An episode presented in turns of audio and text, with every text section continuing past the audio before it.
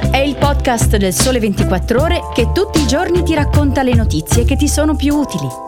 Su tutte le piattaforme gratuite e sul sito del Sole 24 Ore.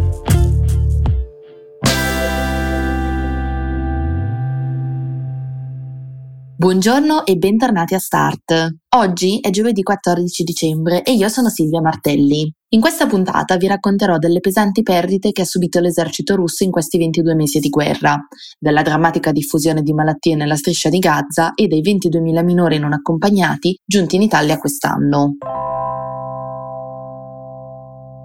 La Russia ha perso l'87% delle truppe di terra, che erano in servizio attivo prima di lanciare l'invasione dell'Ucraina, e ben due terzi dei suoi carri armati. Questo è quanto rivelato da una valutazione declassificata dell'intelligence statunitense fornita al Congresso questa settimana. Nonostante le pesanti perdite, la Russia è stata in grado di mantenere il suo sforzo bellico, grazie alla decisione di allentare gli standard di reclutamento, ad esempio cambiando i limiti di età, attingendo alle vecchie scorte di armi risalenti all'era sovietica e affidandosi a combattenti del gruppo Wagner. Ma secondo il report americano, le grosse perdite subite hanno annullato ben 15 anni di sforzi russi per modernizzare le forze di terra.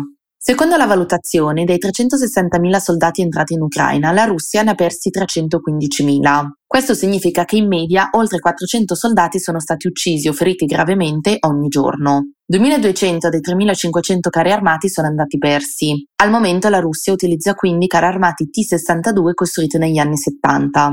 Anche 4.400 dei 13.600 veicoli da combattimento usati dalla fanteria sono stati distrutti, cioè il 32%. Prima dell'invasione la Russia aveva un esercito di circa 900.000 soldati in servizio attivo. Dopo l'invasione la Russia ha dichiarato di avere intenzione di aumentare le forze armate a 1,5 milioni. Il Ministero della Difesa russo ha infatti annunciato diverse tornate di arruolamento. Questo perché, nonostante le pesanti perdite di uomini ed equipaggiamenti, Putin non si dà per vinto. È infatti determinato ad andare avanti con la guerra, a quasi due anni dal suo inizio. Nel frattempo, l'attesissima controffensiva ucraina si è ridotta a una fase di stallo durante l'autunno e gli esperti ritengono ora improbabile che Kiev riesca a ottenere risultati importanti nei prossimi mesi. Proprio questa settimana il presidente ucraino era alla Casa Bianca per chiedere a Joe Biden di continuare a sostenere l'Ucraina, la sua terza visita a Washington dall'inizio della guerra.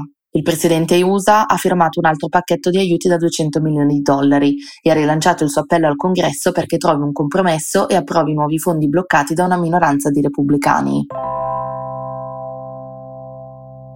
Diarrea, ittero, epatite acuta e infezioni respiratorie. Queste sono solo alcune delle malattie che si stanno diffondendo nella striscia di Gaza, dove l'Organizzazione Mondiale della Sanità afferma che il sistema sanitario è in ginocchio al collasso.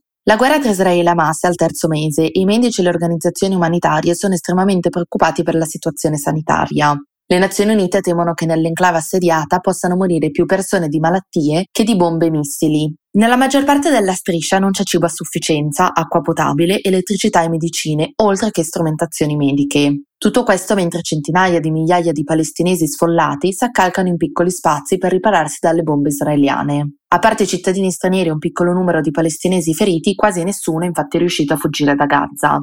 È quindi da settimane che i medici locali e le Nazioni Unite parlano della possibilità di epidemie mortali. Secondo l'OMS, a Gaza solo 14 ospedali su 36 sono funzionanti, operando quindi al triplo delle loro capacità. Il Ministero della Sanità palestinese ha segnalato livelli preoccupanti di diarrea ed infezioni respiratorie, oltre che di morbillo, meningite, varicella e epatite virale acuta. Secondo l'OMS al momento ci sono tra i 160.000 e i 165.000 casi di diarrea tra i bambini sotto i 5 anni, un numero molto più alto rispetto a prima della guerra. È fondamentale ricordare che la diarrea è la seconda causa di morte nei bambini piccoli, in quanto può portare a una disidratazione e a una mancanza di sali mortali. Il Ministero della Salute palestinese ha inoltre segnalato più di 133.000 casi di infezione del tratto respiratorio superiore, più di 17.000 casi di pidocchi, circa 35.000 casi di eruzioni cutanee e più di 1.900 casi di intossicazione alimentare. Nessun caso di colera invece, ma Medici Senza Frontiere ha ripetutamente messo in guardia da una potenziale epidemia a causa della mancanza di acqua pulita.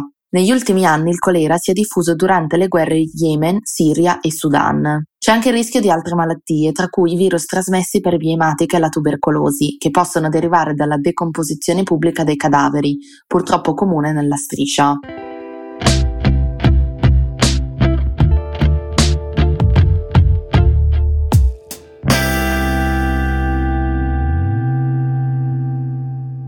Nel 2023 conflitti, violenze, povertà e il desiderio di una vita migliore hanno portato verso l'Italia un numero crescente di migranti e rifugiati. Da gennaio ad ottobre in 144.000 sono sbarcati in Italia dopo aver superato la traversata del Mediterraneo, cioè il 69% in più rispetto allo stesso periodo del 2022. Ce lo dice il rapporto Migrantes 2023 presentato ieri a Roma.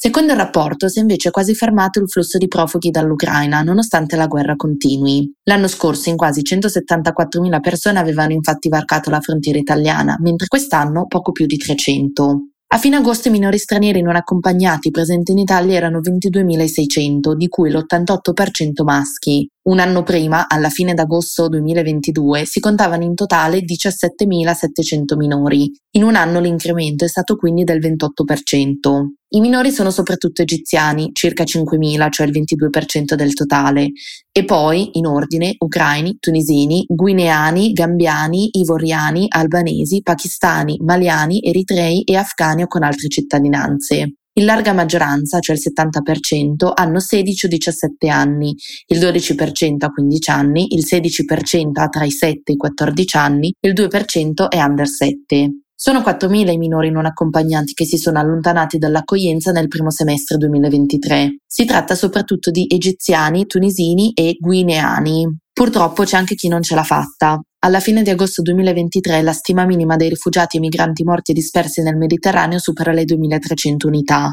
una cifra già prossima a quella registrata in tutto il 2022, cioè circa 2.400 vittime. Ancora una volta a pagare il tributo più pesante sono coloro che tentano la traversata del Mediterraneo centrale, sulla rotta che porta verso l'Italia e Malta. Per oggi è tutto, appuntamento a domani con un nuovo episodio di Start. Buona giornata.